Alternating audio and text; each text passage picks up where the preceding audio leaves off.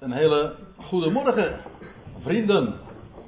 Heel goed u hier weer te mogen treffen. Het is inmiddels alweer een paar maanden geleden dat ik hier op deze plaats stond. Maar de meesten zijn hier zo te zien ook weer terug van vakantie. En het doet me goed u hier te zien. En ik wil u vanmorgen heel graag eens bepalen bij een Bijbelgedeelte waar ik vanmorgen of waar ik deze week op geattendeerd werd door iemand uit uw eigen midden. Ik zal haar naam niet noemen, want dat vindt Els niet leuk, denk ik. Maar, maar goed. Oh, daar zit je. En dat is een gedeelte uit 2 Timotheus. Dat wil zeggen, de brief die Paulus heeft geschreven aan Timotheus, zijn laatste brief die wij hebben in de Bijbel. Een brief die hij, heeft geschreven vlak voordat hij ter dood werd gebracht. Zou worden gebracht. En ik stel voor, is eerst even dat, eh, die passage met elkaar te lezen. En dat betreft maar drie versen. En dat begint in vers 11. En het is dus midden in een heel betoog dat de apostel houdt. Maar neemt niet weg dat de versen die we nu zullen lezen een, een bepaalde pericoop zijn die dus echt bij elkaar hoort. De versen die we lezen horen bij elkaar. Vers 11, daar lezen we dit. Het woord is betrouwbaar, immers, indien wij met hem stierven, zullen wij ook met hem leven. Indien wij volharden, zullen wij ook samen als koningen heersen. Indien wij verlogenen, zal hij, zal ons ook verlogenen. Indien wij ontrouw zijn, hij blijft getrouw. Want zichzelf verlogenen kan hij niet. Nou, en elke regel op zich verdient aandacht. En ik kan me voorstellen dat uh, met name dat deze zin een, als een dissonant ervaren wordt. Het, zijn, het is rijk aan beloften. Maar dat je dan, als je dan leest, indien wij verlogenen, hij zal ons ook verlogenen. Wat moet je daar nou mee? Wat betekent dat nou? Waar gaat het over? Laten we gewoon maar eens bij het begin beginnen. En dat is dus deze zin. Het woord is betrouwbaar. En dat is eigenlijk wel grappig als je de brieven van de apostel Paulus kent. En met name de brieven aan Timotheus. Dan zul je deze uitdrukking herkennen, want hij bezigt hem diverse keren. Hoewel het gek genoeg in de NBG-vertaling niet altijd hetzelfde wordt weergegeven. Maar het woord is betrouwbaar. Kennelijk is hier de gedachte dat de apostel verwijst naar een, een gezegde, een woord, misschien een lied. Het ritme suggereert inderdaad van de versen die we zojuist gelezen hebben dat het een, een lied in die dagen betrof. Iets wat men onderling tegen elkaar zei, of waar men elkaar mee aansprak, of mee. Uh, waar men. Uh, uh, woorden die men in de mond nam tijdens een lied. Het, maar daarvan zegt Paulus, het woord is betrouwbaar. In het algemeen is het natuurlijk zo dat dat precies de reden is ook waarom wij bij elkaar komen, namelijk rondom het woord. Want in die zin is het in elk geval zo, het woord, de woorden Gods, is betrouwbaar. Eigenlijk gaat het daar uh, in dit hele gedeelte over. Ik had het als thema meegegeven voor vanmorgen, indien wij ontrouw zijn, we zullen straks, straks trouwens ook dat lied zingen. Maar daarover straks nog even meer.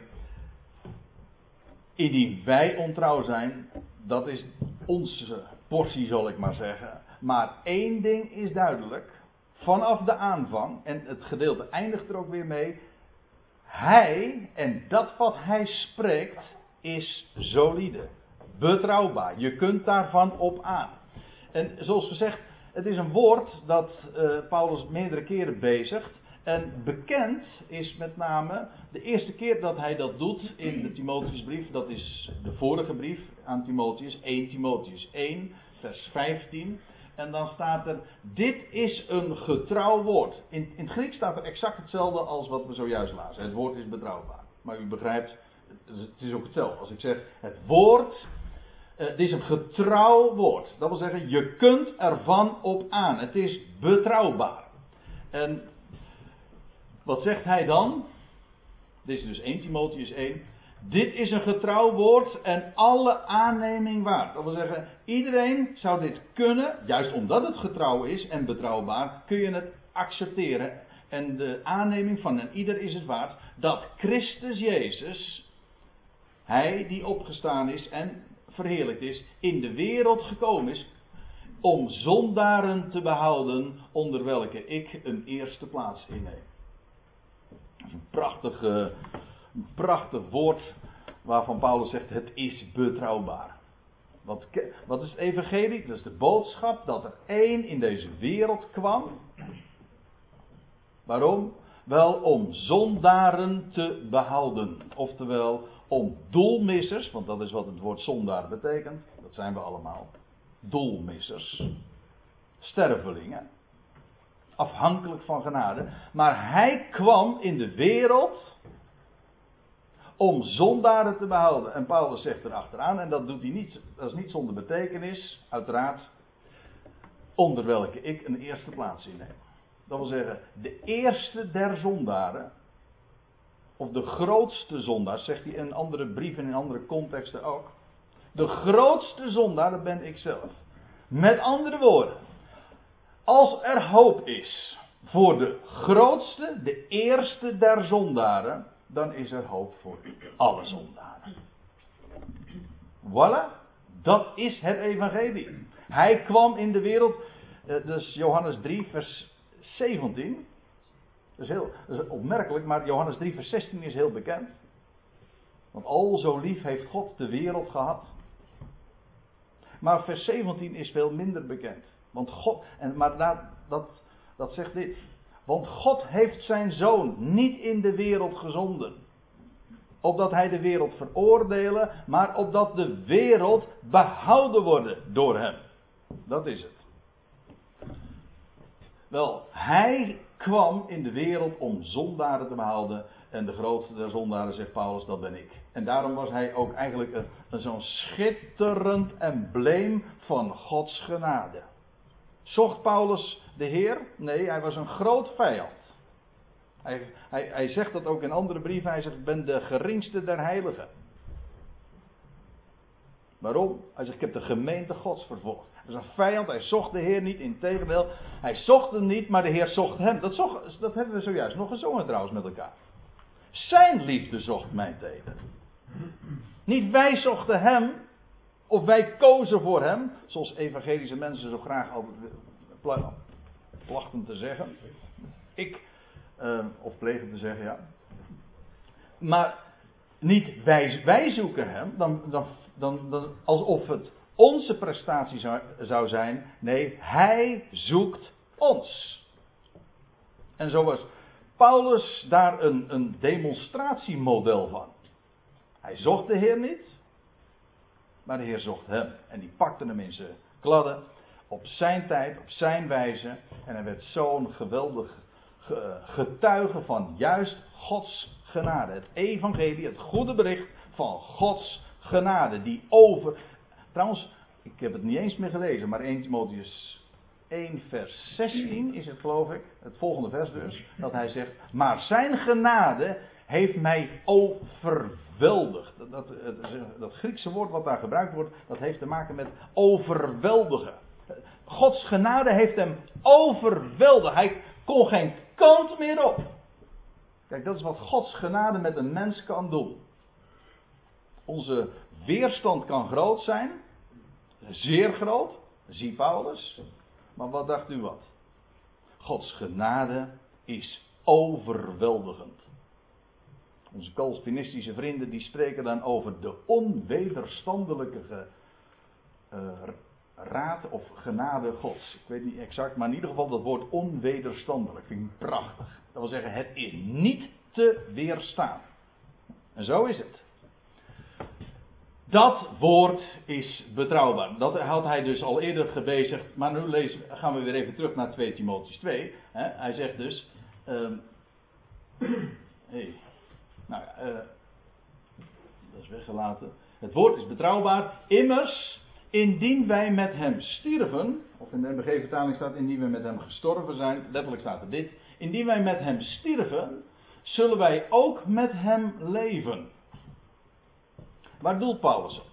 Nou, toch wel op een hele uh, basale leer, onderwijs, die hij in zijn brieven naar voren brengt. Ik wil u even meenemen naar, een, naar de tweede Korinthebrief. Daar lees je inderdaad over dat sterven met hem. Want het, misschien klinkt het wat vreemd. Je zou misschien in de eerste eh, instantie denken, als je dit leest, indien wij met hem stierven of met hem gestorven zijn, dan uh, dat uh, Paulus denkt aan iemand die, een, een martelaar, die voor hem stierf. Maar dat is niet waar hij, hij op doelt. Ik zal u dat ook laten zien. Want we gaan nu even naar 2 Korinthe 5. Daar staat dit. Vers 14. Want de liefde van Christus, schrijft Paulus, die dringt ons. Let trouwens op, er staat hier de liefde van Christus. Niet de liefde voor Christus of tot Christus. Het is dus niet onze liefde voor Hem, maar het is de liefde van Christus zelf. Die liefde die Hij heeft, die drong Paulus en zijn medewerkers. De liefde van Christus dringt ons, en daar zegt hij, hoezo? Hij gaat uitleggen, vers 15. Daar wij tot het inzicht gekomen zijn, een besef. Je moet iets begrijpen. Moet je dus ook verteld worden en eventueel uitgelegd, duidelijk gemaakt worden. Maar Paulus zegt: Ik ben tot het inzicht gekomen, daar wij tot het inzicht gekomen zijn, dat één voor allen stierf. Er stond in deze wereld een kruis en dat kruis stond er waarom? Wel, hij als bewijs van Gods liefde voor deze wereld. Hij stierf voor allen.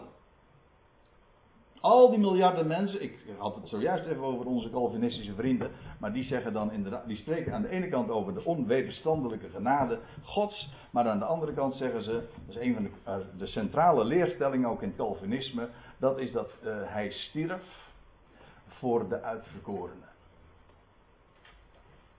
En dan zeg je nee, hij stierf voor allen. Waarom hing hij daar aan het kruis? Voor elk mens.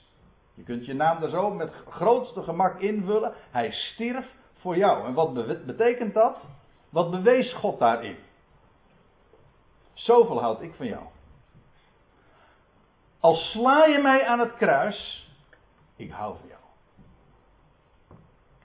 Dus geen vijandschap, zo groot, een grotere daad van vijandschap kan ik me niet voorstellen en zo wordt het in de Bijbel ook gepresenteerd, dat, dat, aan, dat je aan het kruis genageld wordt. God gaf het beste, de wereld sloeg het aan het kruis en God zegt, ik hou van jou. Hoeveel?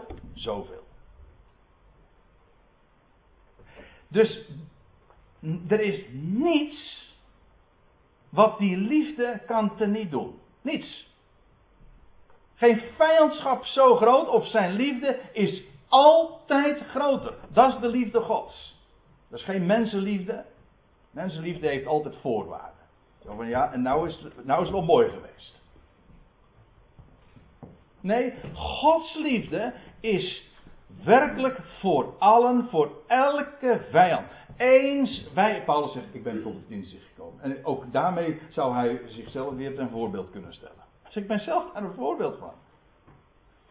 Eén, hij zegt, we zijn tot het inzicht gekomen. En nou, want nou kom ik eigenlijk bij het punt waarom ik het aanhaal. We zijn tot het inzicht gekomen dat één voor allen stierf. En er staat erachter, dus stierven allen. Dat is, dat is echt logica die met name in de brieven van Paulus uh, dikwijls ter sprake komt. En, aan, uh, en verondersteld wordt. Hij stierf voor ons, waarom? Om ons nieuw leven te geven. En omdat wij, dus het is maar niet alleen maar hij stierf voor ons, maar daarmee ook wij stierven met hem. Hij stierf om nieuw leven te geven, zodat het oude leven voorbij is en een nieuw leven daarvoor in de plaats komt. Dat is, dat is wat je heel dikwijls in de Bijbel ziet. En hier is eigenlijk de gedachte.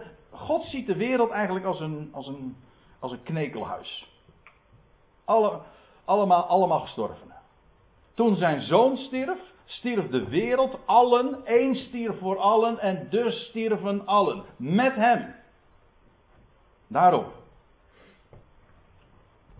God rekent niet meer deze, met, met deze wereld en met, het, met deze oude schepping. Er is een nieuwe schepping in hem tot stand gebracht.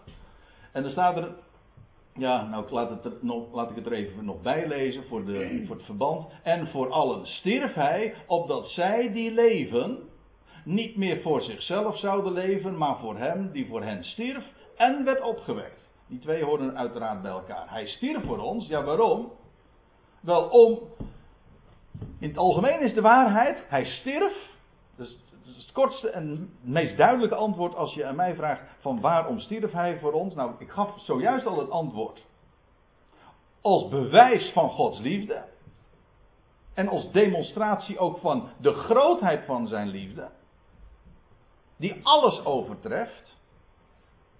Maar waarom stierf hij? Antwoord 2. Om op te kunnen staan uit de doden. Oftewel, om leven aan het licht te brengen dat sterker is dan de dood. De leven dat de dood achter zich heeft. Daarom stierf hij. Op de, hij stierf en hij werd opgewekt. Om werkelijk nieuw leven, maar dan leven met allemaal hoofdletters. Waarom met allemaal hoofdletters? Omdat het maar niet is wat wij hier op aarde kennen. Elk leven, wat wij leven noemen, dat is niet in de strikte zin, als het grote plaatje bekijkt, zoals God het ziet, is geen leven. Wat wij leven noemen, noemt de Bijbel in dit verband sterven. Zijn wij levend? Nee, wij zijn stervend. En mocht u het macaber vinden, uh, dat is het eigenlijk wel, om gewoon elkaar te zien als, niet als levende mensen, maar mensen die bezig zijn dood te gaan. Het is gewoon een feit. En ik hou ervan om er zo aan te denken. Waarom? Omdat ik weet dat er echt leven is. Echt leven. Niet sterven, dat eindigt in de dood. Nee, leven dat de dood achter zich heeft. Hij stierf om leven te geven. Daarom. Houd deze even vast. Eén stierf voor allen, dus stierven allen. Zo ziet God deze wereld. God, hoe kijkt God naar deze wereld? Hoe kijkt God naar jou? Nou, niet naar zoals jij bent, maar wat, hij ziet nu al wat je straks zal zijn. Zoals wij vaak eh, elkaar aankijken met in de gedachte van wat die ander gedaan heeft. Hè. Op, wij kijken elkaar aan op basis van het verleden. We beoordelen elkaar gewoon op, op dat wat er gebeurd is en wat iemand gedaan heeft. God rekent precies andersom. God rekent niet op basis van ons verleden, maar hij rekent op basis van de toekomst. Hij ziet ons nu al zoals we straks zullen zijn. Volmaakt. Dan, zie je ineens een hele, dan sta je heel anders in, echt met recht in het leven. Volmaakt. Zo, een nieuwe schepping. Dat is trouwens ook wat Paulus in deze, dit hoofdstuk, in deze brief ook naar voren brengt. Zo kennen wij van thans van nu aan niemand meer naar het vlees. Want we zijn in hem een nieuwe schepping. Goed. Eén stierf voor allen, dus stierf voor allen. En nu gaan we even uh, verder. Maar eerst moet ik nog even dit samenvatten. Dus het eerste woord is dit woord is betrouwbaar, indien wij met hem stierven. Dat gaat door, geldt dus voor heel de wereld. Hè? Dat heb ik zojuist ook laten zien uit 2 Korinthe 5. Eén stierf voor allen, dus zijn allen gestorven. Nou, indien wij met hem stierven, of gestorven zijn, zullen wij ook met hem leven. Duidelijk? Dat is wat de apostel Paulus zegt. We gaan verder. Het is iedere keer van die indienst. Dat, uitgaande van dat, van het feit dat. En dan volgt Paulus uh, een, een, een bepaalde statement. En dan zegt hij in de, de tweede: Indien wij volharden, zullen wij ook samen als koningen heersen. Ik heb het u nou ook meteen weergegeven zoals het echt letterlijk staat. Als je een beetje mee kunt lezen in de, de interlineair, dan zie je dat ook. Indien wij volharden, dat woord is eigenlijk, wordt meestal in, de andere, in andere passages ook zo weergegeven, uh, met verduren. Volharden is niet alleen maar uh, volhouden, maar het heeft vooral te maken met dat wat je te, uh, op je pad tegenkomt aan tegenstand en wat je verduurt. Dat heeft juist te maken met kwaad, met leed, met moeite, met tegenslag. Dat verduur je. Je vakantie verduur je niet. Hè? Nou ja, dat, kan trouwens ook wel, ja. ja. Misschien niet helemaal een goed voorbeeld. Maar ik bedoel dit te zeggen. Uh, voor mooie dingen, voor leuke dingen, zeg, daar zeg, zeggen we dat niet. En dat is hier ook duidelijk het geval. Indien wij verduren. Het idee is smaadheid lijden, kwaad ondervinden. Kijk, het, de gedachte hier is, en Paulus brengt dat uh, in deze brief heel sterk naar voren. Uh, een hoofdstuk later zegt hij in hoofdstuk 3, vers 9, als ik me niet vergis, daar zegt hij: Allen die in Christus Jezus God vruchtig willen wandelen, zullen vervolgd worden. Achterna gezeten niet op prijs gesteld, niet als je hem volgt, je volgt iemand voor wie de wereld een kruis over had. En als je aan zijn zijde staat, word je niet populair. En als je de boodschap doorgeeft van, van hem, dat is nou niet iets waarvoor ze je de rode lopen voor je zullen uitleggen.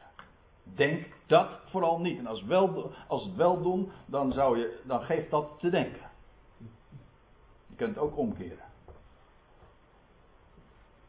En Paulus verzekert dat ook. En Paulus zelf heeft dat ook ondervonden. En hij zegt: allen die diezelfde weg gaan, gewoon van geloof, hem volgen. Ja, denk, dat maakt je niet populair. Als je dat verduurt, als je bereid bent ook dat te dragen. Dat is trouwens zijn werk hoor. Als je daarvan overtuigd, als je overtuigd bent van zijn liefde, dan zul je ook geen moeite hebben. Integendeel, dan is het een eer om kwaadheid en smaad daarvoor te leiden. Ja, ik zou heel wat voorbeelden kunnen geven uit, uit boek Handelingen. Daar lees je het ook, dat als ze in de gevangenis geworpen zijn, dat ze eerst een, een dankstond uh, beginnen. Ja, echt waar. Dat lees je in Handelingen 4. Dat ze verwaardigd waren om voor zijn naam smaad te leiden. Zo staat het. Dat is een eer. Als je voor zijn naam kwaadheid mag leiden zijn we misschien niet meer zo gewend om daaraan te denken. Want we zijn zo. Ik bedoel, we leven in een vrije westerse samenleving waar alles kan. Ik bedoel, waar, we, waar ons geen, nauwelijks beperkingen. Uh, ja, nauwelijks. Er zijn geen beperkingen. Je kunt alles zeggen. Ik bedoel, een paar eeuwen geleden, als je werkelijk uit voor het Evangelie uitkwam. dan kon je op de brandstapel terechtkomen. In vele delen van de wereld ondervind je nog steeds echt ook officieel van overheidszijde zulke zulk uh, kwaad en die beperkingen. Mis je die vrijheid.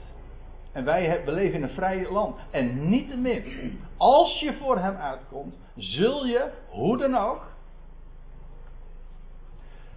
daarom gesmaad ook worden. Reken daarop. En Paulus zegt, indien wij volharden, verduren, zullen wij ook samen als koningen heersen. De gedachte is, hij is nu de verworpene, maar straks, als hij zal komen, als, zijn, als de koninkrijken van deze wereld plaats moeten maken voor zijn koninkrijk, dan zullen wij, die geloven, die hem mogen kennen, mogen delen in zijn koninklijke heerschappij. Waarbij er trouwens ook nog verschil is in, in rangen en standen. Allen die hem kennen, die zullen delen in die, die heerlijkheid. Want hij zal heersen je leest dat in de Bijbel. Hij zal heersen in de toekomende eeuwen, de toekomende ionen. En wij die geloven, mogen daarin delen. Dat is een voorrecht. Als je daarin mag delen. Waarbij er verschil is, wat ik zojuist al even wou, zeggen. Ook in, in dat wat je toebedeeld krijgt. In de Evangelie lees je ook al zoiets van dat de een wordt gesteld over een stad en de ander over vijf steden. Dat is verschil, maar niet min, hoe, hoezeer er dan ook uh, verschil is. Wij zullen, wij, ik bedoel wij die met hem verduren.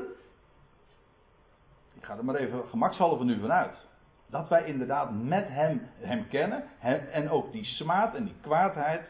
En de moeite verduren. Dat wij dan ook dat uitzicht hebben. Straks als hij komt, zullen wij delen in die heerlijkheid van hem, van zijn koninkrijk. Dat is geen vanzelfsprekendheid, dat is niet voor iedereen. Er staat ook bij, indien wij verduren. Indien wij hem kennen en daarom ook dat leed verduren. Maar wij zullen dan ook samen als koningen heersen. Indien wij verlogenen. Oh, nou is de eerste zin weggevallen. Komt uh, door de andere beamer waar het op aangesloten is waarschijnlijk. Maar goed, dat is even een technisch verhaal.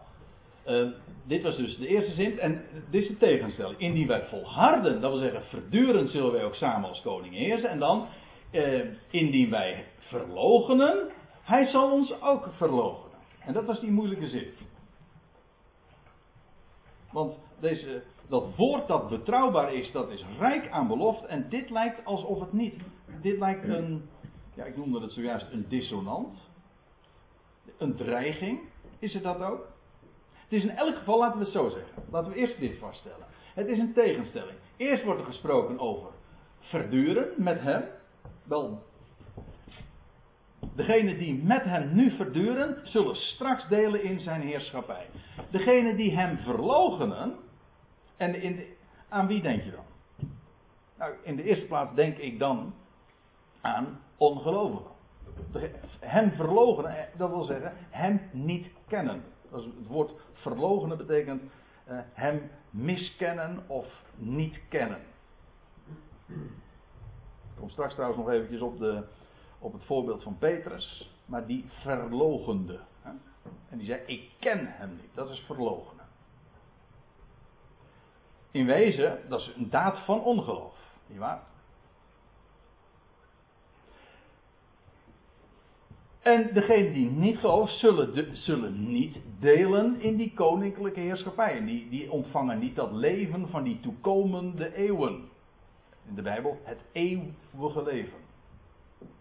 Het eeuwige leven in de Bijbel, dat is het leven van die toekomende eeuwen waarin Christus zal heersen. Wel, degene die gelooft, degene die daarmee ook met hem verduurt, die zal delen in die heerschappij. Degene die hem miskent, hem verlogent, zal daarin niet delen. Dat is, die, dat, is dat hem uh, ook door, worden door hem. Dat is over en wat uh, ongelovigen aangaat. En, en toch gaat het verder. Dat wil zeggen, het gaat ook in over uh, gelovigen die hem ook kunnen verloochenen. Want dat kan. Dat zullen we straks in het volgende zin ook zien. Je kunt hem verloochenen. En is dit dan een, een straf? Nee. Het is een resultaat. In, uh, ik heb het nu niet afgedrukt op een, uh, een dia, maar uh, er staat in, in Galaten 6. Daar schrijft Paulus dit. Dwaalt niet. God laat niet met zich spotten. En dan staat erachter. In die. Uh, nou moet ik het goed citeren. Want wat een mens zaait, staat er, zal hij ook oogsten. Indien wij op de akker van ons vlees zaaien, zullen we ook op de akker van ons vlees verderf oogsten. Is, is dat een straf? Nee, het is een kwestie van zaaien en oogsten. Zo gaat dat. Als je hem miskent, dan zul je ook miskend worden. Uh, we kennen wellicht dat uh, woord uit het boek Spreuken. Vroeger zongen wij het nog wel eens een keer. Vertrouw op, de, vertrouw op de Heer met uw ganse hart en steun op uw eigen inzicht niet. En dan gaat het verder. Ken Hem in al uw wegen. Dan zal Hij uw paden recht maken.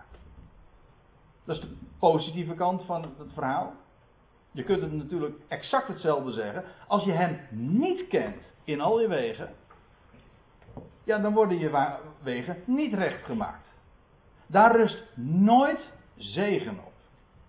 Als je hem miskent, verlogend, natuurlijk, dat is in de eerste plaats waar voor een ongelovige, die miskent hem en ontkent hem.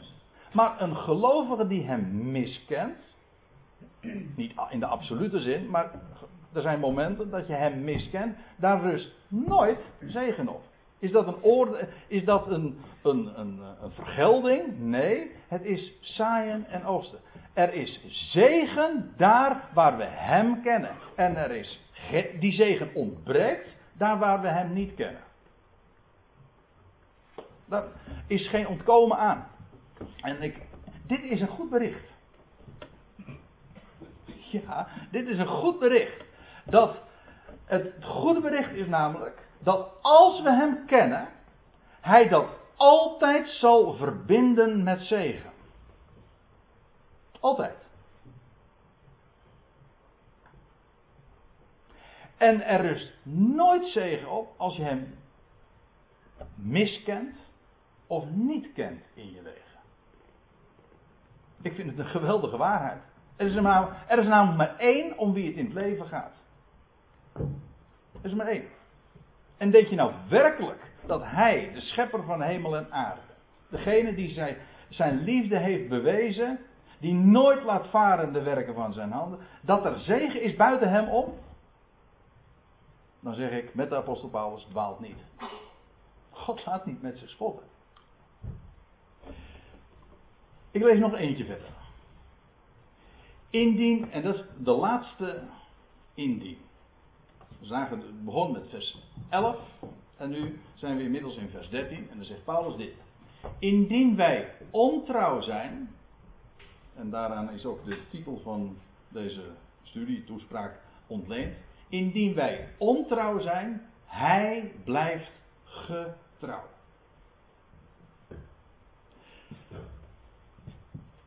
Dat is namelijk nooit te veranderen. Ook al verlogenen wij hem, zijn trouw verandert nooit.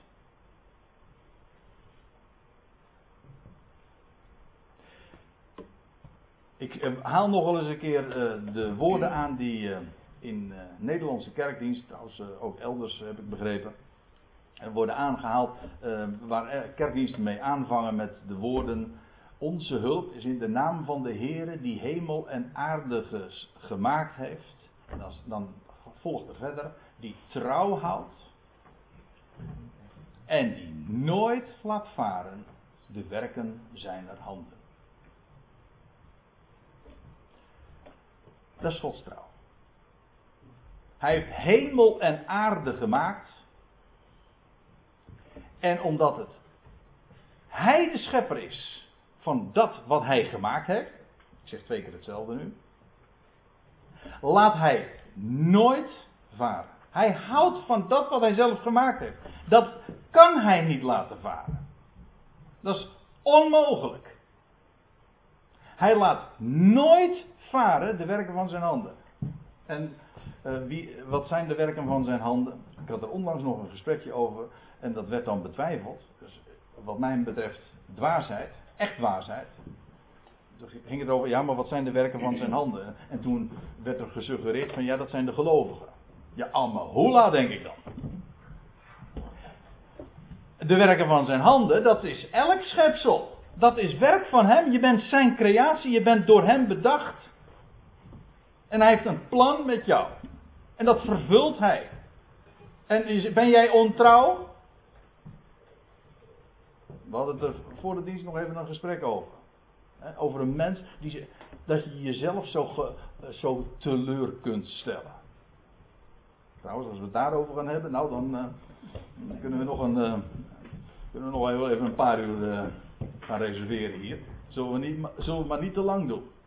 Als we, als we gaan praten over teleurstelling van jezelf, wat dacht u, wat? Over het teleurstellen van een ander. Je raakt teleurgesteld in een ander. En de ander in jou, neem dat nou maar van mij aan. Want we, dat eerste begrijpen we natuurlijk allemaal wat makkelijker. Maar het tweede is natuurlijk net zo waar. Je bent een mens, je faalt. Ontrouw. Doet niet wat je hebt gezegd. Je doet niet wat er van je verwacht wordt, of van je verwacht mag worden. Dat is die ontrouw. Maar hij blijft getrouw. Ik heb een, uh, nog, een, uh, een, vers die, waar ik uh, graag u even uw aandacht voor wil vragen. En dat is Romeinen 3. Daar zegt Paulus namelijk ook dit. Het is midden in, een, in zijn betoog, maar dan zegt hij in vers 3 dit van Romeinen 3. Wat toch is het geval? Als sommigen ontrouw geworden zijn, in dit geval heeft hij het nog over sommigen. Als je even verder leest in Romeinen 3, dan zegt hij dat allen zijn afgeweken. Maar dat maakt niet uit of het nou sommigen zijn of allen. Als iemand ontrouw is, en dan staat er, zal dan hun ontrouw, namelijk van die sommigen, de trouw van God teniet doen. Overigens, als u een statenvertaling hebt, dan ziet u hier het woordje uh, ongelovig en geloof. Zal dan hun ongeloof, dat is in het Grieks namelijk hetzelfde woord, zal hun ongeloof het geloof van God teniet doen. Ik vind hem eigenlijk nog mooier. Waarom? In statenvertaling geeft dat dus zo weer. Zal het geloof van God. Misschien zijn wij niet zo gewend om daar op die manier aan te denken. Maar God gelooft. Waarin? Nou, in zichzelf dat was, en in zijn woord en in dat wat hij tot stand brengt. Dat kan nooit ongedaan gemaakt worden. En onze ontrouw doet zijn trouw never nooit uh, teniet. Dat is onmogelijk. Zijn trouw triomfeert dus. En ons ongeloof is dus nooit het einde van het verhaal. Maar daar begonnen we toch over. Al mee. Het woord is betrouwbaar. Eén stierf voor allen. Hij kwam in de wereld om zondaren, ontrouwe mensen, zondaren te redden. Niet omdat zij hem zochten, maar hij zoekt ons. Hij heeft een plan. Hij heeft deze wereld lief. Hij brengt de dingen tot een goed einde. Niet op grond van onze daad, nee, ondanks al ons geneuzel en ons ontrouw en ons gedoe en onze wanprestaties. Die doen niets af van zijn trouw. Kijk, en dat is een. Ja, dat is evangelie. Dat is namelijk een waarheid die staat, heeft niks te maken. Dat, dat, ik bedoel, dat is niet iets wat wij aan elkaar vragen. Of iets wat uh, we aan elkaar opleggen of zo. Nee, we, het is een mededeling. Hij is trouw. En zijn woord is solide. En hij doet wat hij zegt. Hij houdt van jou. En hij brengt alles tot een goed einde. Waarom? Wel, hij is God en hij is getrouw. En ik moest nog even één ding toelichten. Uh, dit plaatje namelijk. Dat uh, uit de Good News Bijbel. Van die mooie paar pennenstreken, maar wordt iets prachtig neergezet. Het gaat hier uiteraard over die geschiedenis van Petrus, die ook ontrouw was. Die zijn Heer, hij, Petrus was een gelovig man, maar hij heeft de Heer verlogend. Was dat het einde verhaal? Nou, Petrus heeft dat wel ondervonden. Dat is waar, maar de Heer herstelde. Dat is nooit het einde. Sterker nog, het was nacht, hè? Lees je. Ja, maar dan die haan. Ik weet niet of u er zo wel eens een keertje aan gedacht hebt, maar een haan die kraait, ja, al bij het ochtendgloren. Als de nacht voorbij is, kondigt hij een nieuwe dag aan. Dat is de haan. Een haan. Dus er staan niet niks op kerktorentjes altijd haren. Dat wil zeggen, uh, van protestantse kerken. Een haantje. Ja, waarom? Het kondigt een nieuwe dag aan. De nacht is voorbij, een nieuwe dag gaat komen. En het zegt nog iets, en dat is, het verkondigt opstanding. Opstaan. Dat is wat een haan toch zegt. Opstaan. Opstanding. Ontwaakt gij die slaapt. De hanen kunnen echt wakker maken. De wake-up call. Dat is precies wat een haan doet. Hij zegt, opstaan. Maar dat is wat die haan ook verkondigt. Er is, de nacht is voorbij, opstaan. Maar dat is een mooi dubbelzinnig woord natuurlijk in dit verband. Dat wil zeggen, er is nieuw leven. Sta op. ja, dat is het woord Efeze 4, Efeze 5. Ontwaakt gij die slaapt en sta op uit de doden. Staan. En Christus zal over u lichten. Dat is, de, dat is die nieuwe dag dus. De nacht is voorbij. En dat is prachtig tegen die achtergrond. Petrus verlogende zijn Heer. Drie keer. Ja, maar deed zijn ontrouw, de trouw van God, teniet. Nooit. De haan kraaide. Zie daar. De haan liet eigenlijk goed nieuws horen. De dag breekt aan. Opstanding. Nieuw leven. Dat heeft het laatste woord. Want staat er dan nog bij, en indien wij ontrouw zijn, hij blijft getrouw. En dan staat er, want zichzelf, zichzelf verlogenen kan hij niet. God is iemand die zich houdt aan zijn woord. Er is niemand die zozeer vertrouwen heeft in zijn, dit woord als hij zelf. Want hij weet dat niet alleen maar dat hij het gesproken heeft, maar hij weet ook dat hij gaat vervullen dat wat hij heeft beloofd. En dat staat volstrekt los van ons gedoe en onze reactie. Zijn trouw triomfeert. Hij vervult wat hij belooft. Zichzelf, waarom? Nou, zichzelf verloochenen kan hij niet. Kan hij niet. Maar God kan toch, ja, dat is een leuke. Dan zeggen we dan, God, Gods almacht, dan zeggen we, van, uh, dat wordt dan populair uitgelegd als God kan alles. Nee, God kan niet alles. Zichzelf verloochenen kan hij niet. Staat in Hebreeën 6 en Titus 2 en Titus 1. Hij kan niet liegen. God kan alles? Nee.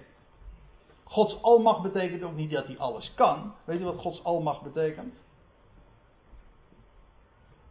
Nou, laat ik het zeggen met, een, uh, met, het, uh, met dat lied.